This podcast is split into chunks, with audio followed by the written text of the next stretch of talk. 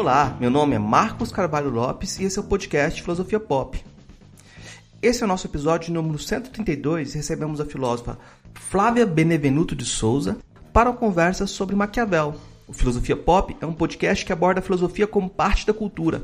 A cada quinze dias, sempre às segundas-feiras, a gente vai estar aqui para continuar essa conversa com vocês.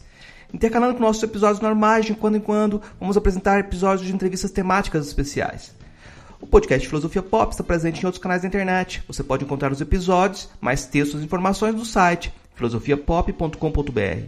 Temos também um canal no YouTube, perfil no Twitter e página no Facebook. No Instagram, nosso perfil é podcast Filosofia Pop, tudo junto. Você também pode mandar e-mail para a gente no contato arroba filosofia pop ponto com ponto b r. Faça seu comentário, dê sua sugestão, compartilhe os episódios e, se puder, participe da nossa campanha de financiamento coletivo no Catarse. O endereço da campanha é catarse.me barra filosofia underline pop.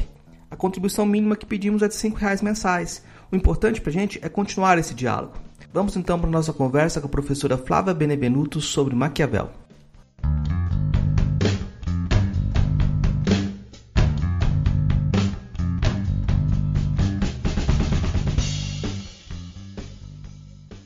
Hoje a gente conversa com a professora Flávia Roberta Benevenuto de Souza, direto de Maceió, em Alagoas. A professora Flávia tem graduação em Filosofia pela Universidade Federal de Minas Gerais, mestrado em Filosofia pela mesma universidade e doutorado também pela U F M G em dois mil e onze, com estágio de doutoramento na Escola de Altos Estudos em Ciências Sociais em Paris. Atualmente ela é professora efetiva da Universidade Federal de Alagoas. Ela tem experiência na área de filosofia com ênfase em filosofia política, atual, atuando principalmente nos, nos temas é, Maquiavel, teoria política, Renascimento italiano, teoria das formas de governo e republicanismo. E nossa conversa vai, vai, de hoje vai ser em torno justamente desse personagem que é Maquiavel, né? Vou começar perguntando para a professora Flávia, quem foi Maquiavel? Bom, Marcos, primeiro, muito obrigada pelo convite, né, por essa oportunidade de conversar sobre, sobre Maquiavel. Maquiavel é um autor do, do Renascimento, né, do que a gente chama Renascimento italiano. Ele escreve aí no, no, final, no comecinho do, do século dezesseis em, em Florença, né, e aí talvez eu devesse começar falando um pouco justamente da situação política desse momento, né? Eu, eu disse que do Renascimento italiano, mas não tem, não há Itália exatamente nesse, nesse momento, né? São, basicamente, um emaranhado aí de comunidades políticas, algumas delas principados, outras repúblicas, outras ducados, então... Ah, são organizações políticas distintas e Florença, especificamente, ah, é marcada por uma crise bastante profunda. Eh, e o Maquiavel atua no próprio governo de Florença, ele ah, ocupa um cargo na chancelaria de Florença, né? Isso rende o título de secretário florentino. E ele, então, participa, seria uma espécie de segundo escalão do governo hoje, né? E ele, então, atua num momento em que Florença tem um governo republicano, do finalzinho aí do século quinze, início do século dezesseis, como funcionário, então, né, de, de Florença. E ele, além de ter funções diplomáticas, ele encabeça, digamos assim, o treinamento, a constituição de uma tropa, né? Então ele tem uma atuação militar também no treinamento, na formação de uma tropa florentina. Então basicamente o trabalho dele é esse. Por volta de mil quinhentos e doze, bom, falando da, da alternância, né, da, da crise uh, em Florença, é uma crise marcada pela alternância de governos, basicamente uma alternância entre o governo dos, Mé- dos Médici e governos republicanos. E essa alternância, ela normalmente é violenta, né? Pela expulsão dos Médici ou pelo exílio de, uh, de membros desse governo, desses governos republicanos. Então, quando eu falo de alternância, eu estou amenizando um pouco, né? Enfim, ela, ela é feita de uma maneira normalmente violenta. Quando os, o Maquiavel, então, é membro da chancelaria, quando os Médici voltam a, a Florença e, e retomam o governo de Florença, aqueles que trabalhavam diretamente nesse governo republicano que cai, ocupam uma lista dos chamados conspiradores, não é? E o Maquiavel integra essa lista e ele, portanto, foi exilado. Ele fica preso por mais ou menos seis meses na masmorra do Palácio de Florença. Ele é submetido ao que era chamado de interrogatório, né? É, esse interrogatório, nesse momento histórico, significa tortura, né, legal, institucionalizada, né? O método aplicado a Maquiavel foi extrapado. E, enfim, mas ah, ele fica mais ou menos seis meses preso até que, justamente quando o Papa Médici assume o papado, né, quando um dos Médici assume o papado, como era de praxe, há uma anistia, né, desses presos políticos, e o Maquiavel, então, deixa a masmorra, mas ele fica impedido de retornar, pisar em prédios públicos e de, e de permanecer mesmo dentre os muros de Florença. Então ele fica numa fora do, de Florença, na região, poderíamos dizer assim, rural de Florença. E é a partir daí que ele se dedica às obras políticas, né? O Príncipe, Discurso sobre a primeira década de Tito Lívio, A Arte da Guerra, né? Ele, ele já era conhecido pelas peças de teatro, mas as obras políticas ah, teriam sido escritas exatamente nesse período. Enfim, acho que essa faz diferença a gente pensar um pouco essa, esse contexto, né, do, do Maquiavel, e também por essa situação, né, das, de Florença, não só a crise interna de Florença, mas também e a dificuldade de Florença de se manter ou como... É, um governo dos Médici, né, que ah, aparentemente era uma república, mas na prática era ah, um, um governo tirânico, né, ou a gente poderia até colocar aqui nos termos do Maquiavel, um principado, mas ou de, de se manter como, como república. Para além disso, toda essa situação da Itália, né, que ah, não consegue, não é possível ali naquele momento uma integração. Então, em, em um estado, né, em, um, em Itália, né, de fato. Isso faz diferença porque a possibilidade, né, ou a iminência da, da guerra, a possibilidade de invasão estrangeira, elas, isso torna a reflexão do Maquiavel, ao meu ver, muito mais visceral, né? Então, enfim, começaria assim.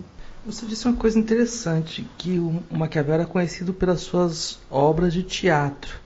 Qual foi a recepção inicial dos trabalhos dele sobre política? Como que eles repercutiram? Bom, talvez não... É um pouco difícil saber isso exatamente, né, com, com precisão, mas os trabalhos do Maquiavel têm uma boa recepção. Ele circula entre... Uh, ele participa de reuniões e circula no meio de, de debate republicano.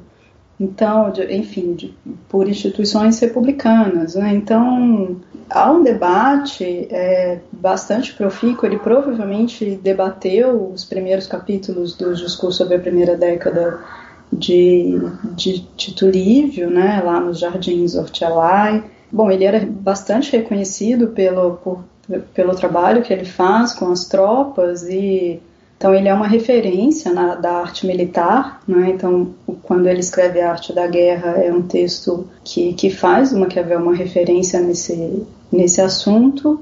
Mas, enfim, é um período aqui de, ah, de crise, né? Então, o, depois que o Maquiavel morre, o Príncipe, por exemplo, é indexado, né? Ele entra na, na lista de livros proibidos pela Igreja. Então...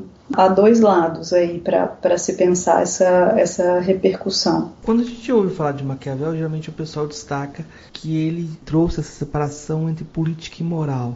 É essa que é a originalidade dele? É isso que é o mais marcante da obra, obra dele, política? Bom, eu acho que essa é uma, um ponto dos mais interessantes do Maquiavel. Eu, eu teria dificuldade para afirmar assim, categoricamente que ele separa filosofia e moral. Assim, não, eu vou, vou tentar problematizar um pouquinho isso. Ele, mas eu acho que sim, acho que ele, esse é um dos pontos que fa, tornam a, o texto do Maquiavel atual, inclusive, né? Acho que esse é um, um dos pontos que talvez mais relevantes no, no, no legado, né? Não exatamente na obra do Maquiavel, mas no legado. E, bom, acho que no texto em geral, mas eu poderia pensar uma passagem do Príncipe, que é a obra mais conhecida, né? É, em que ele vai dizer que há uma diferença muito grande entre como se vive e como se deveria viver. E que ele vai se dedicar a como se vive, ou como as coisas são. Ele chama isso de a verdade efetiva das coisas. Então, a gente, a gente sabe que esse como se deveria viver, né, é um, um, um ponto importante da ética, né, ou da filosofia moral, e, e o Maquiavel efetivamente não vai se dedicar a como nós deveríamos viver. O que interessa ao Maquiavel é como a gente vive, não é, e como as coisas, como a política funciona, não é? E eu acho que aí é, é uma escolha e é um recorte que ele faz e que é muito efetivo no, no texto dele. O que não significa necessariamente que, que é, às vezes, como o Maquiavel é tomado, né, principalmente é, nesse, numa leitura de um Maquiavel maquiavélico, né, o que não, não significa que vale qualquer coisa, né, ou, ou enfim, não, não sei se é possível abrir mão de toda da moralidade, né? Acho que esse é um ponto mais complicado. E, e aí eu poderia pensar alguns momentos do texto do Maquiavel em que ele não nos deixaria ir por esse caminho.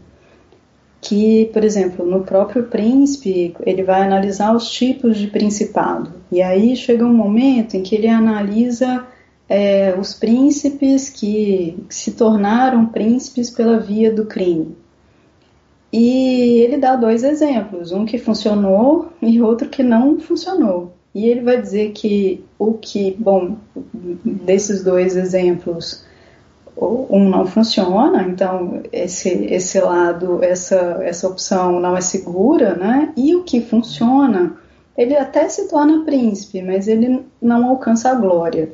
Então, a glória, a grandeza são coisas importantes para o Maquiavel. Então, eu acho que ele vai construindo uma argumentação no sentido de que ah, esse não é o melhor caminho. Né? Então, há opções melhores, né? Há soluções melhores. Né? Acho que no método dele, que é partir dos exemplos históricos, há exemplos históricos melhores do que esse. Poderia citar também um exemplo que aparece na Arte da Guerra, né? Quando ele vai falar que a arte da guerra, ela precisa, esse uso precisa ser público, né? E não, não pode haver uma apropriação privada da arte da guerra. E aí ele dá o exemplo do Júlio César, né? Da guerra civil entre os dois cônsules romanos, entre Pompeu e o Júlio César.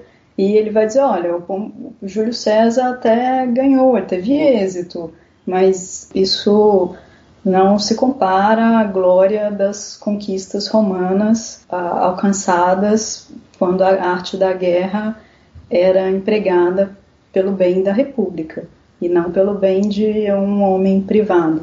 Eu acho interessante que fica parecendo que quando ele fala assim, não, eu não vou falar de como deveria ser, mas como as coisas são. Aí falta a pergunta seguinte, que é aquela que o filósofo sempre, sempre faz. E como as coisas são, Maquiavel?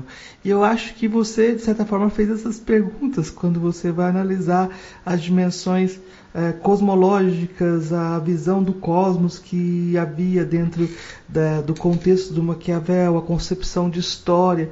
Porque você vai, vai perceber que quando ele descreve como as coisas são, tem todos esses pressupostos, né? Existe uma armação de pressupostos que talvez não se enquadrem muito bem no que a gente chamaria como as coisas são hoje em dia. Faz sentido isso? Talvez porque como se vive hoje não é exatamente como se vivia no tempo do Maquiavel, né? Há mudanças importantes aí. Então, mas a ideia talvez é que esses exemplos históricos que, do que, porque o método que o Maquiavel utiliza, né, é a ideia de que a gente não muda tanto assim, né? A gente tem mudanças importantes, né, do tempo do Maquiavel para cá, mas dentro aí das relações políticas há situações que é, são parecidas. Bom, por exemplo, eu acabei de, de usar um exemplo do Maquiavel em que ele dá, que ele cita os cônsules romanos. Ele está recorrendo a um exemplo, né, de algo que acontece, enfim, mil e quinhentos anos antes dele, né? Então, acho que essa é, apropriação ela é, é, é o método que ele, que ele utiliza, e a ideia de que a gente pode usar a história como ferramenta, né, para entender como que a política funciona.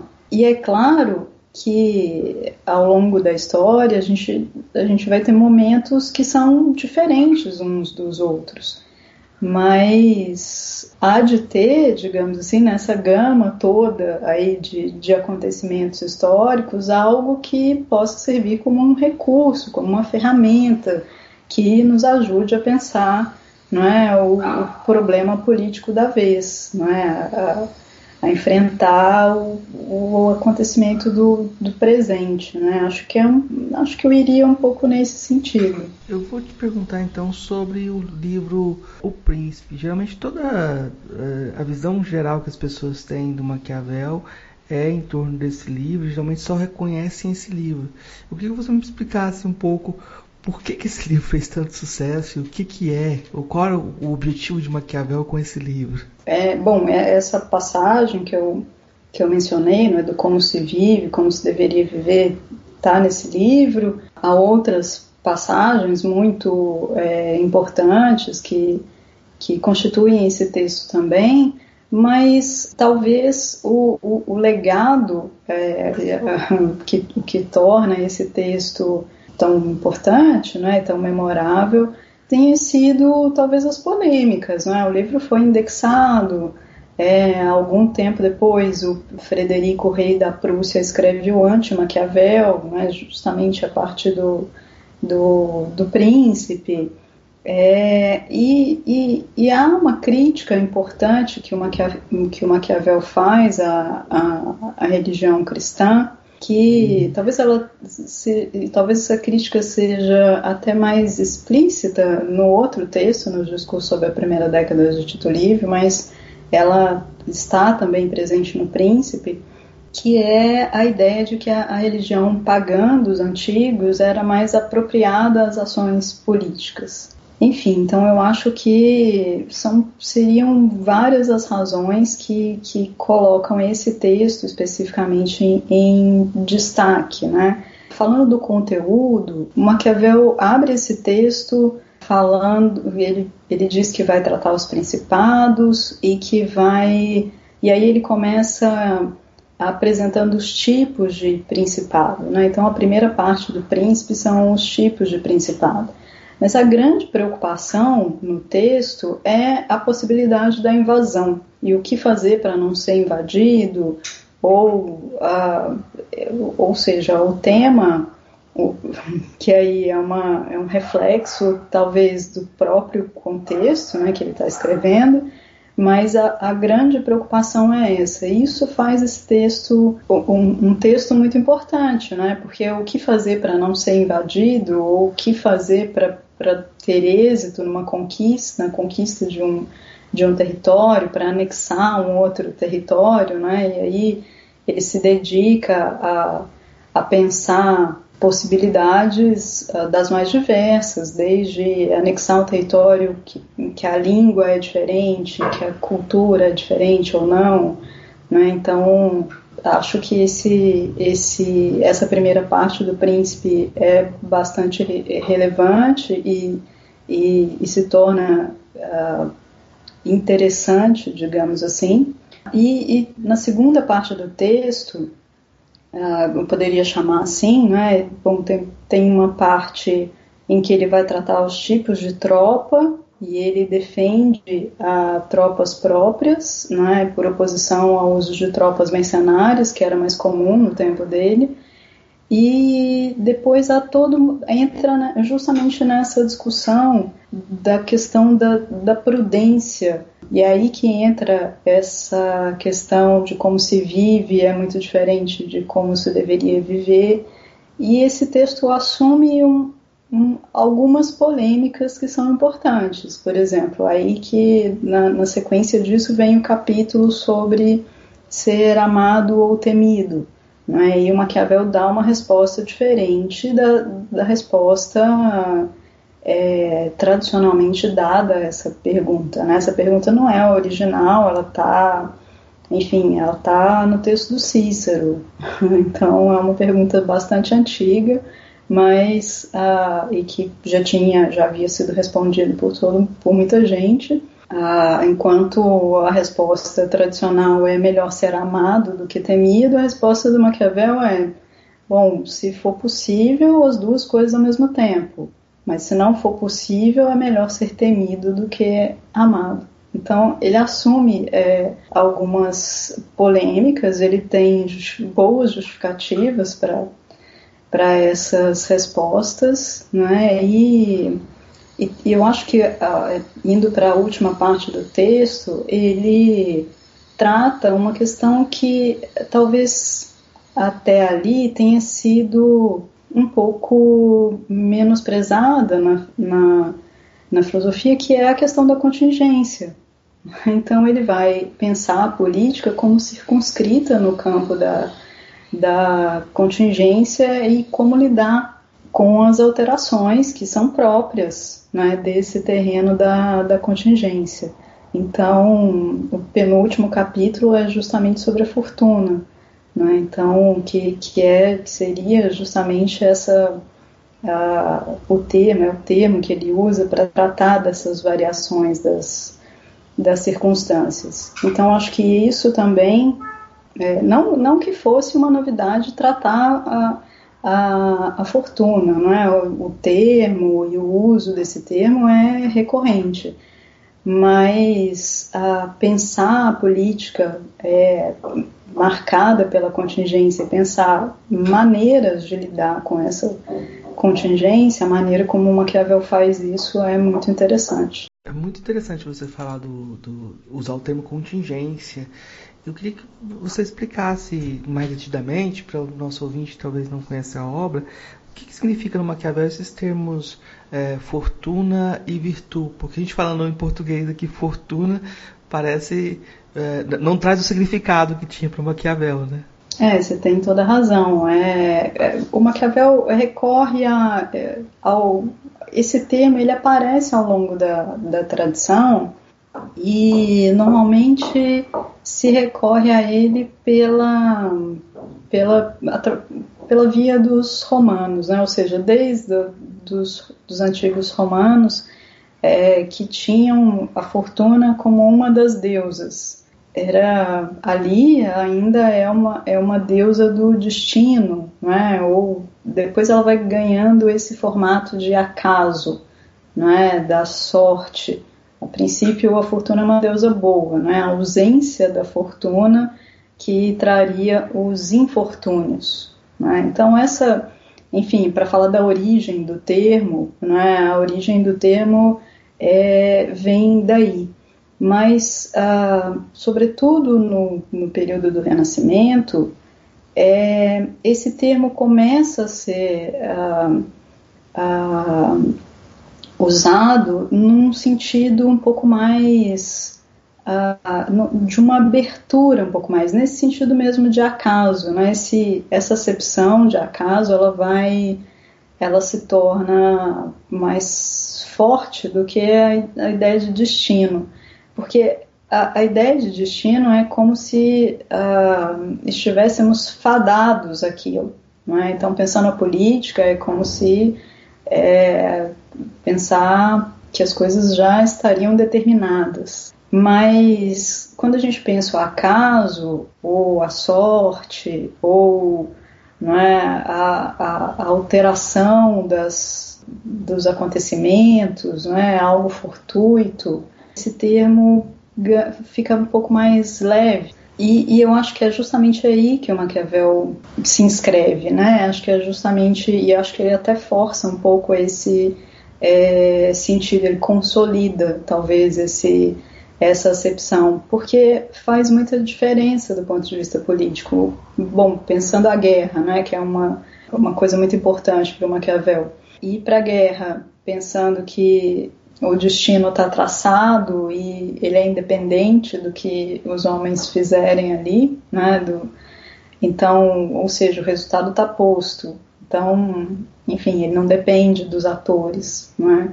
É muito diferente de pensar que a, a, a ação humana tem a sua efetividade, né? Então, é, é isso que vai fazer bastante. É isso que eu acho que é uma mudança que ocorre e que o Maquiavel investe, né, nisso, né, para que a ideia de que nós somos responsáveis, né, pelo que, uma, pelo menos por uma parte das coisas que nos acontecem. Então, a única coisa que a gente sabe da fortuna é que ela altera as circunstâncias, para melhor ou para pior, né? E essa a alteração das circunstâncias, então, pode trazer dificuldades ou oportunidade. A virtude seria justamente a, a capacidade de se preparar, né, para essas alterações da, da, da fortuna, seria uma habilidade de reagir, né, a tempo, né, porque não fazer nada é uma ação, né, então é de reagir a tempo, de escolher o melhor caminho para a comunidade política. Então, é por isso que é um par conceitual, né? A, a virtude, ela é, seria essa habilidade de reação às variações impostas pela, pela fortuna. Eu vou fazer uma pergunta que eu não sei se você vai responder, mas você disse que faz, faz sentido responder isso aqui não, ou não. Você fez todo um trabalho mostrando a relação entre a virtude, problematizando a relação entre a virtude no Maquiavel e a ideia de virtude cristã. Dá para comentar as diferenças, como Maquiavel desconstrói a ideia de virtude cristã, ou como ele redescreve no trabalho dele nesse conceito de virtude? Dá, são, são duas, são coisas muito diferentes, né? Então, essa virtude seria é, uma habilidade política, né, de reação às mudanças de, de circunstâncias. E as virtudes cristãs são as virtudes, né, a caridade, a bondade, e, e não necessariamente elas são as melhores opções de ação a todo momento, né? Então, acho que aí é, é um rompimento muito definitivo, né, do Maquiavel com a religião cristã mesmo, né? Então, e aí eu acho que boa parte das críticas ao Maquiavel, no, não exatamente no tempo dele, porque acho que no tempo dele ele só foi lido pelos seus pares, mas ah, depois que ele morre e o texto circula um pouco mais, ah, não é à toa que rapidamente O Príncipe é indexado. Né? Mas, enfim, mas falando da, da virtude especificamente, vou tentar deixar isso mais claro com um exemplo, né? Por exemplo, Maquiavel pensa que uh, eu posso pensar um, um governante, um príncipe, né? Para falar, para ficar nos principados aqui, eu posso pensar um príncipe de habilidades medianas, um príncipe, o Maquiavel usa o termo ordinário, ou seja, ele não tem nada de extraordinário, né? E esse, o governo desse príncipe pode durar, sei lá, a vida inteira dele, sei lá, cinquenta anos, acho que isso nem era possível no tempo do Maquiavel, mas enfim, durar a vida inteira do príncipe sem que nenhum uh, sem nenhuma perturbação, digamos assim, né? Ou seja, sem que ele tivesse que reagir a nenhum grande, eh, alguma, alguma grande alteração histórica, digamos assim. E, ao mesmo tempo, eu posso ter um príncipe eh, de virtude, né? Ou seja, que tem habilidade para lidar com, com essas variações, para reagir, para, né? E, ah, e esse príncipe de virtude, ele pode, talvez em pouco tempo de principado, enfrentar um problema tão grande, tão drástico, uma variação da fortuna tão imponente, que ele não tem virtude suficiente para é, para lidar com, com aquela nova circunstância. E mesmo tendo mais virtude, por exemplo, que um outro príncipe que passou a vida inteira sem maiores problemas, esse príncipe de virtude pode cair. Então, veja bem, essas, essas, essa habilidade, essa virtude, essa ação humana, digamos assim, ela é, faz muita diferença, né? Porque a ideia de que o príncipe que não tem virtude, ele conta com a, a benevolência da fortuna, então ele não conta com sua própria habilidade é, ou capacidade, né? E, mas, ao mesmo tempo, não necessariamente isso é suficiente para, em definitivo, não é, para resolver todo e, qual, todo e qualquer problema que ele, que ele possa enfrentar. E aí, falando da, da diferença dessa virtude para as virtudes cristãs, as virtudes cristãs, elas são é, relevantes no, na medida em que o príncipe é julgado por elas, né? Então, não é que ele pode ignorá-las totalmente, né? Acho que essa questão é parecida lá como, com o ponto inicial que a gente viu do como se vive, do como é, se deveria viver, porque é claro que se o príncipe ah, pratica todos os vícios cristãos também, ele também não dura, ele não, ele não consegue é, se manter. Então, mas esse critério das virtudes cristãs não é o critério mais seguro, não é, para orientar, digamos assim, as ações do, do governante para que ele se mantenha. E quando eu, eu falo para o príncipe se manter, a preocupação do Maquiavel não é só com o governante. A preocupação é que, bom, pensar se, se esse governante cai, isso enfraquece, isso cria uma crise política, uma crise, isso pode produzir, né, uma crise muito grave, e isso fragiliza aquela comunidade política, e isso pode acontecer a tal ponto, a tal ponto a ela ser invadida, conquistada, dominada, destruída. Então, não, não diz respeito só à figura do, do governante, né? Mas a, a vida civil.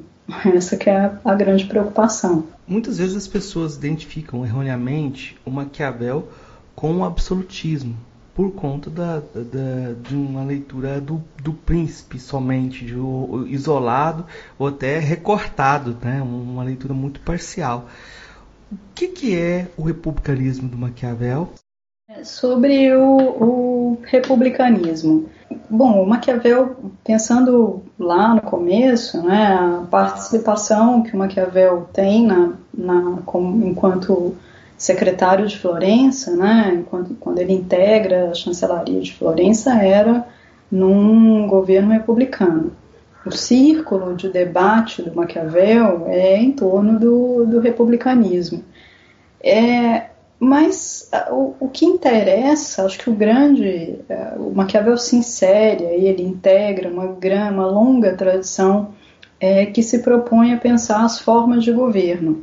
E aí, uma das formas de governo é, muito presentes no, no tempo dele é justamente é, o principado. Ele não poderia ignorar isso, né? Acho que talvez a, a primeira coisa que eu precisasse fazer para a gente falar um pouco disso é falar um pouco do que, que, que, que é um principado e o que, que é uma república para o Maquiavel. Ele abre o príncipe dizendo que todos os estados foram ou são repúblicas ou principados, né? Para quem está inserido numa longa tradição das formas de governo, essa frase, é, ou seja, dizer que só houve e há repúblicas ou principados já pode parecer estranha a princípio, mas a gente, a gente vai entender isso, né? Ah, por principado, ele, ele entende, a, a meu ver, aquela, aquelas comunidades políticas em que há um... Ele tira esse termo do latim, né, que é o príncipe. O príncipe é o homem primeiro do corpo político. Então, o príncipe aqui não é o filho do rei, né, para começar. O príncipe é o governante e, e é um governante numa comunidade política em que todos estão submetidos à autoridade do príncipe. Isso é muito diferente de um governo de leis. Então, ele está pensando república por oposição ao principado. Enquanto no principado todos estão subordinados à autoridade do príncipe, numa república todos estão subordinados às leis, às instituições. O Maquiavel usa o termo ordenações, né? Então, É, essa é a grande diferença. Por isso ele usa república como é, sinônimo de liberdade. Então ele vai dizer povos acostumados à liberdade, não é, por sinônimo de república. Então ele pensa um povo livre, ou um governo livre, ou liberdade, não é, como, como república. E no principado, essa ideia de subordinação a, ao governante. Eu estou dizendo isso muito em, em linhas gerais, né? Ele, ah, se a gente aprofunda um pouquinho, uhum. ah, uma leitura possível aqui seria que talvez o critério para o Maquiavel é a ideia de igualdade, né, para a definição da liberdade.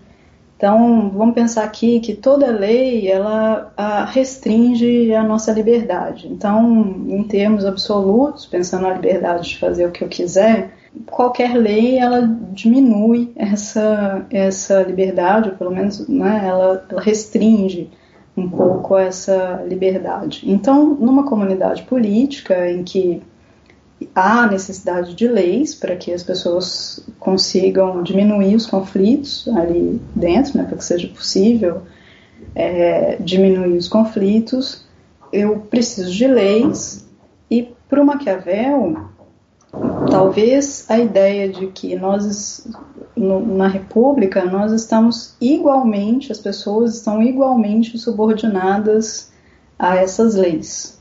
Né? E, e o fato de estarem igualmente é, subordinadas às leis é o que é aí que a gente pode pensar numa liberdade política, né? Então, apesar dessa, de haver uma restrição da nossa liberdade na comunidade política, se essa restrição é a mesma para todo mundo, é, eu posso falar em liberdade política.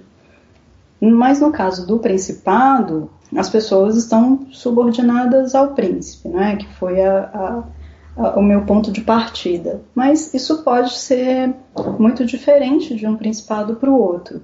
Então, a, o Maquiavel começa e ele vai, os primeiros capítulos do príncipe, ele vai definir os tipos de principado.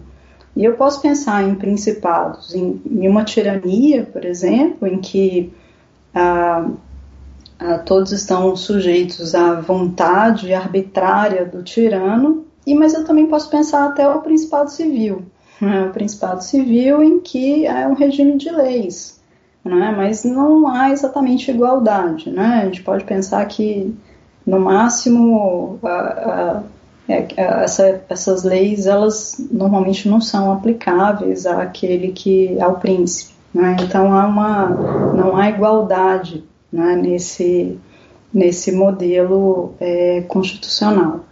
Então, acho que essa, essa diferença ela é crucial para a gente pensar é, essas, as formas de governo no Maquiavel. Mas, ah, tá bom, se a gente, se a gente sai do príncipe, né, e vai, vamos pensar a república, bom, Maquiavel está inserido, então, nessa tradição das formas de governo. E o grande, a grande questão dessa tradição é qual é a melhor forma de governo. Desde os antigos, a resposta é que é o governo misto, né? E, e essa resposta do, do governo misto, o que, que é, então, um governo misto? Né? E esse governo misto também pode ser muito diferente. Por quê? Porque pensando as formas simples de governo, né? Basicamente são monarquia, que é um governo é, reto é, de um, a aristocracia, que é um, quando eu digo reto, é um governo onde aquele que governa, governa pelo bem comum, né? Pelo bem público. A aristocracia, governo reto uh, de poucos, e a democracia é o governo reto da multidão, de muitos.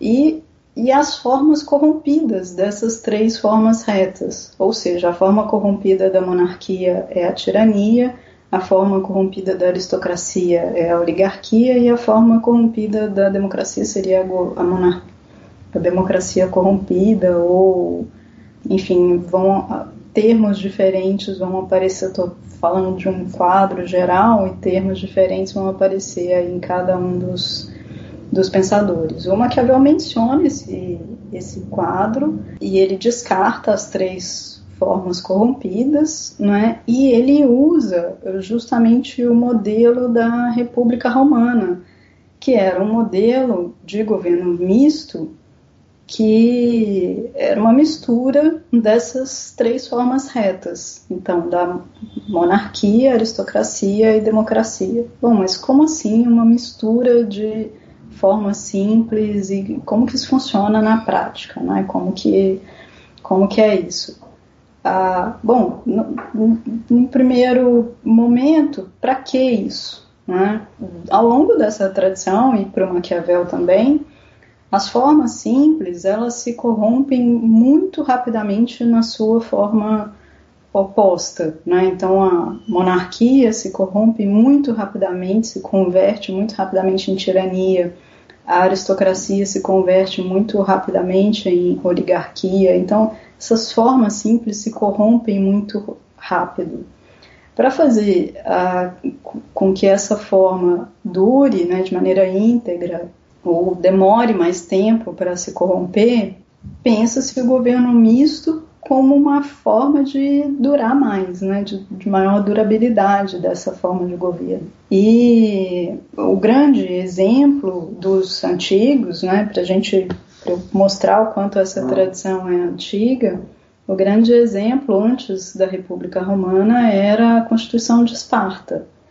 Uh, Maquiavel menciona essa, essa Constituição uh, e diz que ela teria durado mais de oitocentos anos. Ele vai falar, ele usa o termo lacedemônios, né? Então ele vai falar da Constituição dos lacedemônios, mas apesar dela ter durado tanto, ele ainda considera, assim como, enfim, desde o Políbio, né? O Cícero, enfim, desde os desde o do tempo em que é, se vivia a República Romana, como a melhor Constituição. Essa Constituição de Esparta, que era considerada a, a melhor de todas, até a Constituição dos Romanos, né, que em seu próprio tempo já era considerada a melhor Constituição, e era justamente uma mistura de monarquia, aristocracia e democracia.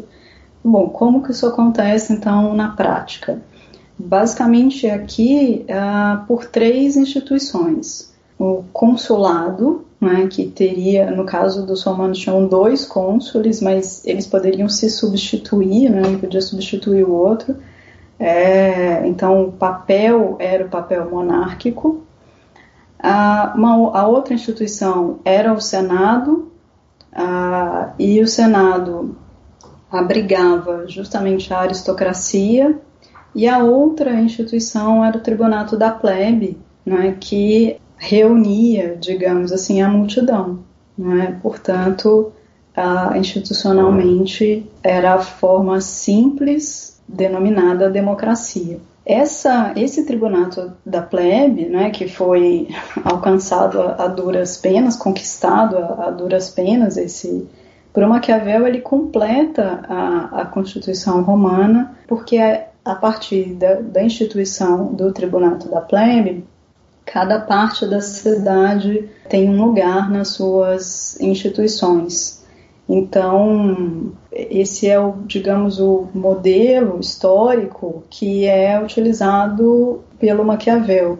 O fato de, de ser uma constituição mista, o fato de ser uma constituição que mistura, então, essas formas simples, isso tem um objetivo de durabilidade, né? Para o Maquiavel, a Roma alcançou mais do, do que isso. Roma, a República Romana alcança a grandeza e a glória, né? Mas, de fato, ela acaba se corrompendo mais rapidamente do que, por exemplo, a Constituição de Esparta, né? Então, ah, mas quando ele pondera essas e compara essas constituições, ele ainda considera melhor a Constituição Romana, né? Então, é, mas isso dá para a gente entender um pouco a maneira como ele também pensa a corrupção.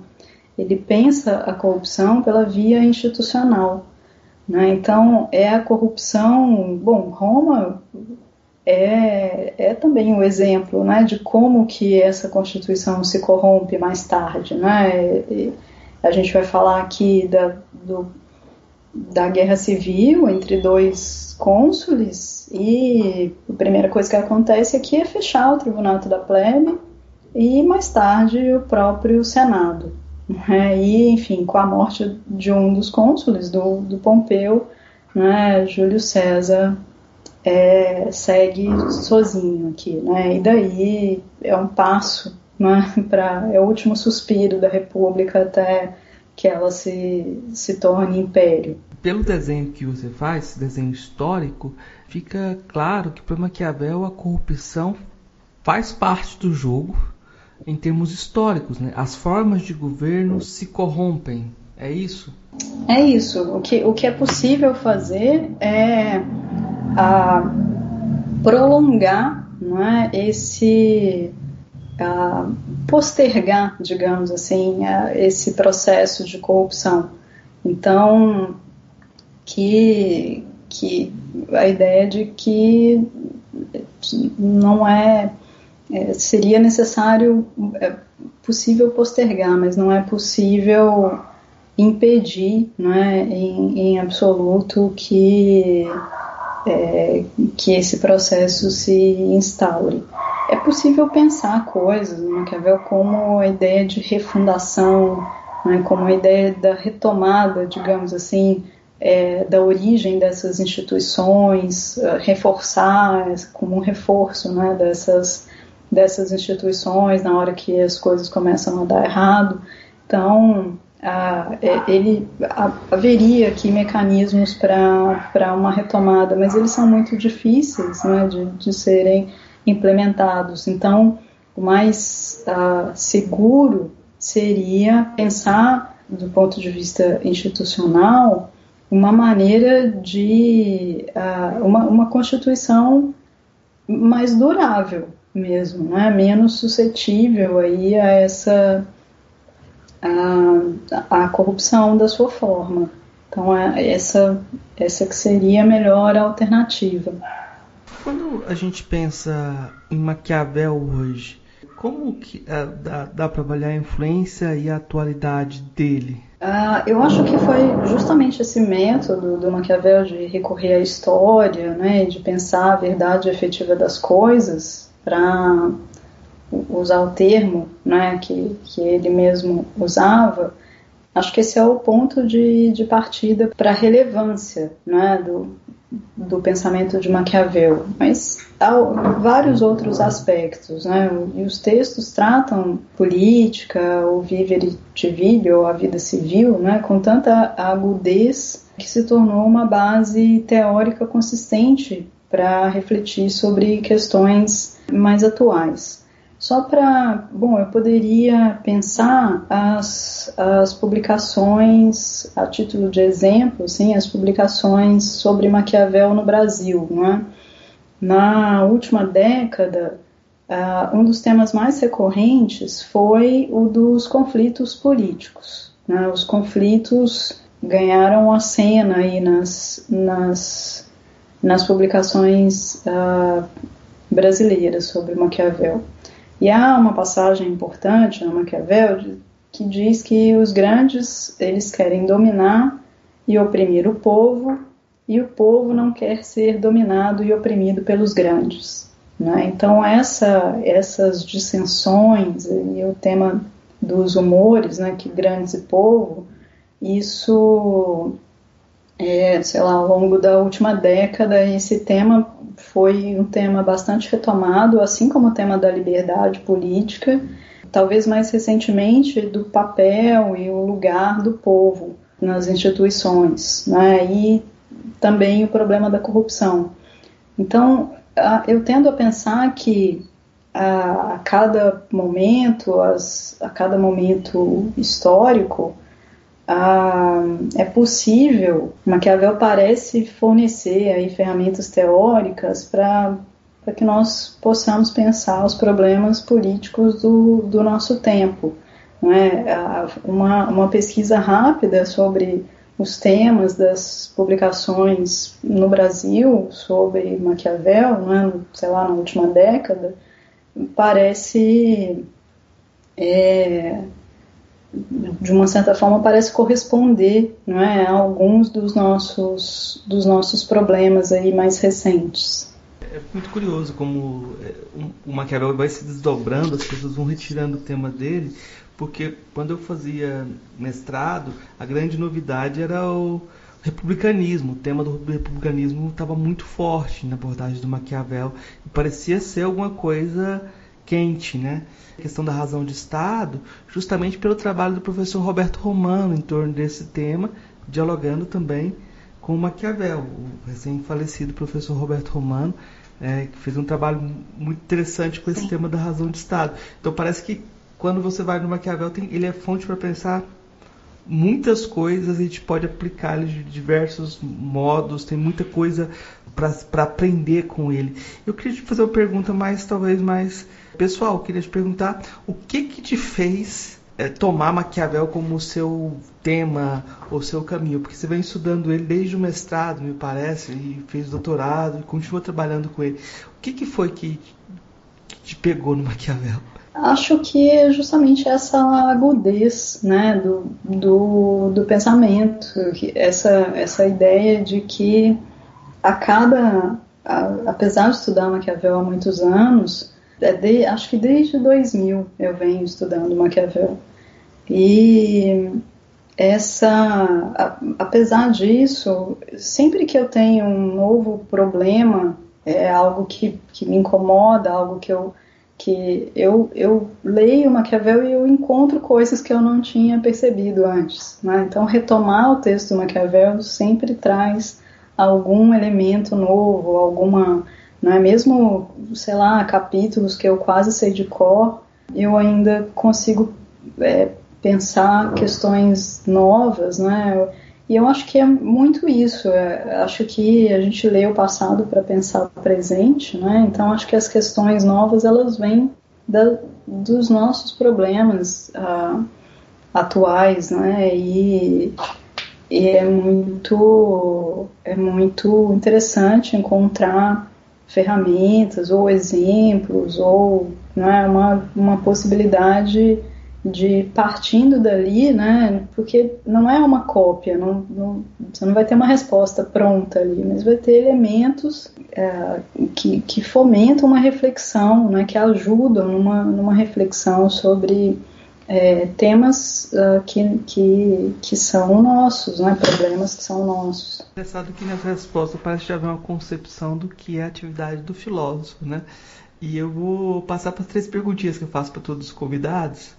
Eu acho que a gente já tem um percurso bom, tá, tá certo, Flávia? Só, se você quiser falar alguma coisa também de que a gente esqueceu de falar. Do, não, porque, sim. Se for para é, tem muita coisa, claro que a gente não fechou, o, o, o, mas a gente tem um percurso já bom.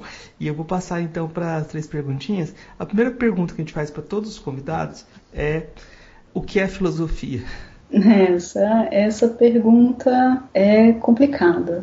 Eu diria que é transitar pelas, pelas grandes questões da humanidade, tentando organizar possibilidades de resposta em um discurso crítico, né? Ou seja, seria reagir ao que está posto é, no mundo de forma crítica, né? Seria questionar a realidade, organizar isso de uma forma a contribuir, né, para pensar, para melhorar a realidade, né? Das filósofas ou filósofos que você conheceu pessoalmente, qual que você considera mais importante? O Newton Bignotto.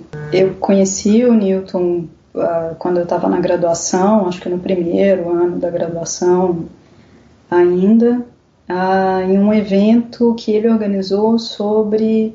É, na universidade é, que, que se chamava Pensar a República, e é um, foi, era um, ele organizou um livro depois a partir desse evento, e é, foi uma oportunidade muito interessante, né, de, de ouvir tudo aquilo. Era uh, um evento num auditório gigante que estava absolutamente lotado, cheio de gente sentada no chão para assistir, e a fala, né, do do Newton Bignotto foi muito interessante, e eu fiquei muito interessada no tema, e acho que até foi aí que eu me interessei por Maquiavel também.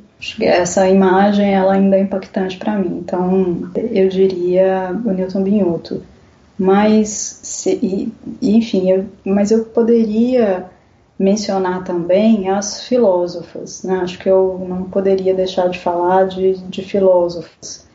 E a, a, algumas delas é, que, enfim, não, nem trabalham exatamente é, filosofia política ou Maquiavel, né, coisas que eu, que eu acompanho, trabalhos que eu acompanho mais de perto, né, mas que eu admiro muito, ah, como a Lívia Guimarães, a Thelma Birchel, Patrícia Kawark, Esther Weisman, né, a professora Maria das Graças de Souza também, a Teresa Calvé, né? Então foram ah, filósofas que eu tive ah, contato na graduação, algumas mais tarde, como a professora Maria das Graças de Souza, e que ah, não só pelo trabalho, né, pela carreira, né, pela, pela obra, pelo legado que deixam, é, pelo impacto, né, das falas, mas, ou seja, não só pela carreira, mas ah, porque é, representatividade faz muita diferença, né? Então é, não, não poderia deixar de mencioná-las, porque são é, referências para mim até hoje, né? Então, enfim, acompanho a, a carreira delas, os, os prêmios, enfim, acho que são inspiração. É curioso, quando eu falei do, do republicanismo, eu estava lembrando do, do Bignotto mesmo, do, de como ele apareceu com o nome e, e trazendo Maquiavel e trazendo o tema do republicanismo. E foi, eu também, a primeira vez que eu vi ele, talvez tenha tido um impacto como você, você descreveu, assim. A terceira pergunta que eu faço para todos os convidados é qual sua filósofa ou filósofo favorito? Ah, acho que depois de tudo que eu disse, é, não dá para... Enfim, é Maquiavel. Não tem, não tem, não tenho como dizer outro, né? Acho que, é, enfim, essa ideia de, de ter uma, uma fonte ali que me permite... Os problemas mudam e eu, a partir da, dos mesmos textos, consigo pensar problemas novos. É, isso faz Maquiavel meu autor preferido. Eu queria pedir então, é, professora, indicações para os nossos ouvintes, o, o que você quiser indicar de é, filme, livro, música, o que você achar interessante indicar para os nossos ouvintes? Eu vou indicar alguns textos aqui que são relacionados ao, ao Maquiavel. O primeiro deles é justamente um, um, uma... a biografia de Nicolau Maquiavel, do Roberto Ridolfi. É um texto já antigo, mas muito interessante. Assim, falando de publicações recentes, aí tem duas do ano passado, uma, do, uma mais introdutória, né, que é sobre liberdade política, que é do, do professor Alberto Ribeiro Gonçalves de Barros, na publicação de dois mil e vinte. E também queria indicar uma publicação recente do Newton Bignotto, que é O Brasil à Procura da Democracia. Né? É uma publicação de dois mil e vinte e, e é... Bom, esse não é sobre Maquiavel, esse é sobre o Brasil. Né? E, mas é interessante que é um especialista em Maquiavel que usa um pouco desses recursos, né? que esses, essas ferramentas, esses recursos teóricos que... que a gente estava conversando aqui, para pensar o Brasil. E ele chega até o Bolsonaro, né? Então ele passa pela... ele vai discutir aí a, a nossa república, né? E ele chega até, até a gente, até agora, né? Então, bastante interessante. E também queria é, mencionar três edições do Príncipe. O Príncipe, em língua portuguesa, ele tem algumas é, edições que são ruins, ou porque são recortadas, ou porque tem problemas mesmo. Então, enfim, é um texto é, bastante editado, mas que nem sempre as edições são boas, né? Então, eu queria mencionar três edições que são boas, né? Que são muito boas. A primeira delas, que é mais antiga, é uma, uma edição que foi revisada pela professora Patrícia Aronovitch, que na verdade não foi uma só, é a revisão de uma coleção, não é, não é só O Príncipe, mas também outras obras, como o Discurso sobre a Primeira Década de Tito Lívio, a História de Florença, A Arte da Guerra. Né? Essa... Essa revisão, essas traduções aí revisadas pela professora Patrícia Aronovitch saíram pela Martins Fontes. Também queria mencionar duas outras, que são traduções bilíngues do Príncipe. É sempre bom, assim, nesses autores polêmicos, quando a gente tem a oportunidade de uma edição bilíngue, eu acho que mesmo para um autor, para um leitor iniciante, é, isso é interessante porque... Uh, via de regra, elas são mais bem cuidadas, né? Então, queria indicar duas. Uma delas é uma tradução do Diogo Pires Aurélio, que saiu em dois mil e dezessete, é bilíngue, e pela editora trinta e quatro, e uma tradução do José Antônio Martins, né? Também é uma tradução bilíngue, ela já era, ela era mais antiga, mas saiu uma segunda edição no ano passado, em dois mil e vinte, pela editora Edra. Eu vou fazer minhas indicações. Eu queria indicar um texto do, da professora Flávia Benevenuto, e eu vou indicar, você pode procurar os artigos dela, que são sempre instigantes, mas tem um que eu acho muito interessante, que é o Maquiavel do Cosmos Medieval ao Renascentista, a Fortuna e a Circunstância da Liberdade. Eu acho muito interessante esse trabalho que você faz em torno da noção de virtude e essa, essa dimensão da história, né? Eu, eu vou indicar também para quem quiser ir atrás de algo que, que para pensar isso, eu fico lembrando do Kozelek, é, O Futuro Passado, Contribuição à Semântica dos Tempos Históricos, né? Que tem uma, uma parte, se eu não me engano, se eu me lembro bem, tem uma parte dedicada uh, em diálogo com Maquiavel, né? E eu vou fazer a uh, indicação também dos textos. Vale a pena procurar os textos do professor Roberto Romano sobre a questão da razão do Estado. Há um ensaio maior, mais organizado, dentro do livro O Desafio do Islã e Outros Desafios, um texto sobre Maquiavel e que se aproxima dessa questão também, né? Eu acho que acaba sendo uma, uma indicação interessante.